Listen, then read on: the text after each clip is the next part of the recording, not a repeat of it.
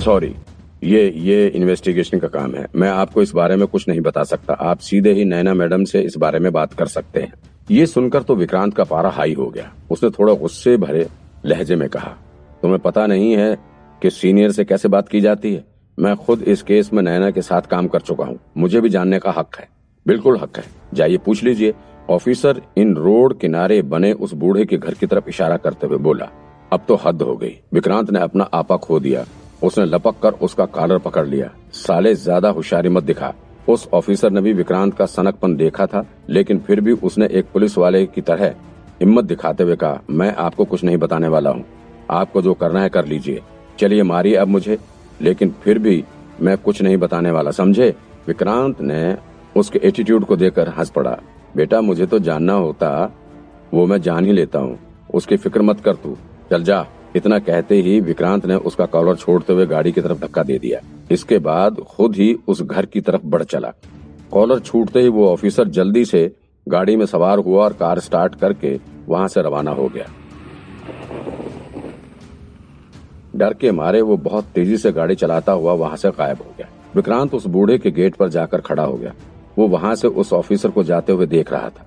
जब वो विक्रांत की नज़रों से गायब हो गया, तब जाकर विक्रांत ने अपना हाथ खोला। उसमें उसने एक ब्लैक कलर का रिकॉर्डिंग पेन छुपा रखा था।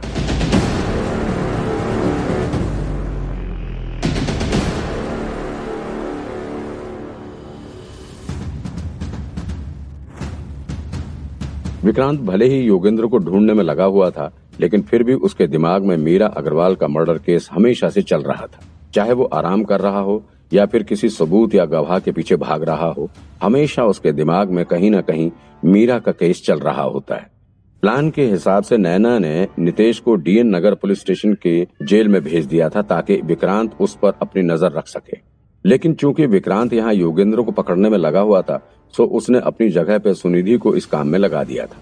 पिछले दो तीन दिनों से जब से वो यहाँ फंसा हुआ है, उसने कई बार नैना से भी कांटेक्ट करके केस के बारे में इन्फॉर्मेशन लेने की कोशिश की थी, लेकिन शायद पिछली बार उसकी नैना के साथ थोड़ी अनबन हो गई थी, इस वजह से नैना उसके कॉल्स और मैसेज का कोई जवाब नहीं दे रही थी। वैसे मीरा अग्रवाल के मर्डर केस से विक्रांत की ज़्यादा मतलब नहीं था।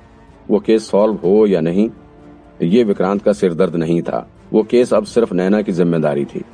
विक्रांत फिर भी उस केस को सॉल्व करने में अपना इंटरेस्ट दिखा रहा था, क्योंकि उसमें अनीता फंसी हुई थी। विक्रांत अनीता को इस तरह से मर्डर केस में नहीं फंसने देना चाहता था। जब भी अनीता का ख्याल आता था, उसके दिमाग में उसके हँसते खेलते बच्चों और परिवार का चेहरा उतर आता था। विक्रांत जब अभी थोड़ी देर पहले नैना के भेजे हुए ऑफिसर से बात कर रहा था तो उसने चुपके से उसका रिकॉर्डिंग पेन चुरा लिया था। विक्रांत को पता था कि जब भी कोई पुलिस वाला किसी आदमी से यूँ पूछताछ करने के लिए जाता है तो वो इस तरह की पेन अपने साथ छुपा कर ले जाता है। विक्रांत ने मौका पाते ही उसकी जेब से ये पेन पार कर दिया था। जब उसने इस रिकॉर्डर पेन को खोलकर इसमें रिकॉर्ड हुई बातों को सुना, तब उसे एहसास हुआ कि आखिर क्यों वो इस केस से जुड़ी कुछ भी इन्फॉर्मेशन देने से कतरा रहा था। दरअसल जिस आदमी से वो ऑफिसर बात कर रहा था, वो रिटायर्ड पुलिस ऑफिसर था। उसने पहले मीरा के मर्डर केस पर काम किया था। इसलिए ही नैना ने उसे इंटेरोगेट करने के लिए अपने ऑफिसर को भेजा था। उसे उम्मीद थी कि मीरा के मर्डर केस के पुराने इन्वेस्टिगेटर्स से मिलकर ज़रूर कुछ न कुछ इम्पोर्टेंट क्लू मिल सकता है। और नैना का शक बिल्कुल सही था। उस रिटायर्ड पुलिस वाले ने बताया कि मीरा के घर में जो फुटप्रिंट मिले थे, वो किसी आदमी के थे। और उस आदमी का हाइट तकरीबन पाँच फीट ग्यारह इंच तक की थी। इसके साथ ही उसके दाहिने पैर में कुछ प्रॉब्लम भी थी, क्योंकि उसके बाएँ पैर का निशान काफ़ी गहरा था और दाएँ पैर का निशान हल्का दिख रहा था। यानी कि उसका दाया पैर पूरी तरह से ज़मीन पर नहीं पड़ रहा था। मीरा को किसी हट्टे कट्टे आदमी द्वारा मारा गया था। मौके पर मिले सबूत के अनुसार ये कन्फर्म हुआ था कि जिस किसी ने भी मीरा का मर्डर किया था, वो बदन से काफ़ी मज़बूत था, उसके हाथ काफ़ी लंबे थे और अंगुलियाँ काफ़ी मोटी थी। और दूसरी जो खास बात उस रिटायर्ड पुलिस वाले ने बताई थी, वो ये थी कि मीरा के पैजामी में मिट्टी लगी हुई थी। उसे देखकर ये कहा जा सकता है कि उसका मर्डर बेड पर लेटे लेटे तो नहीं हुआ था। उसे पहले किसी दूसरी जगह पर मारा गया था और फिर उसे लेकर बेड पर लिटा दिया गया था। अब उस समय की पुलिस टीम ने इन सब बातों को इग्नोर कर दिया था, या गलती से उन्होंने इस तरफ़ ध्यान नहीं दिया था। ये कहा नहीं जा सकता था। ये सब जानने के बाद विक्रांत को थोड़ी तसल्ली हुई।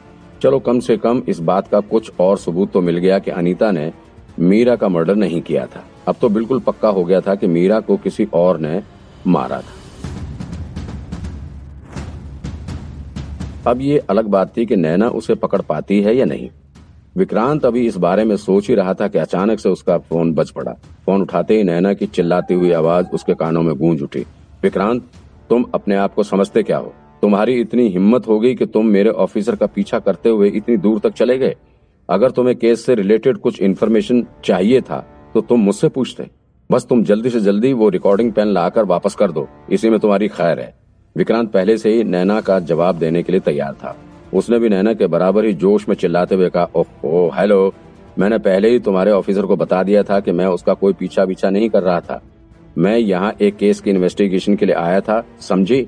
मैं तो इंसिडेंटली उससे मिल गया था और मैं खुद तुम्हारे पास फ़ोन करके केस की इन्फॉर्मेशन लेने की कोशिश कर रहा था, लेकिन तुम मेरा फ़ोन क्यों नहीं उठाती? और व्हाट्सएप पे तो लगता है तुमने मुझे ब्लॉक कर रखा है।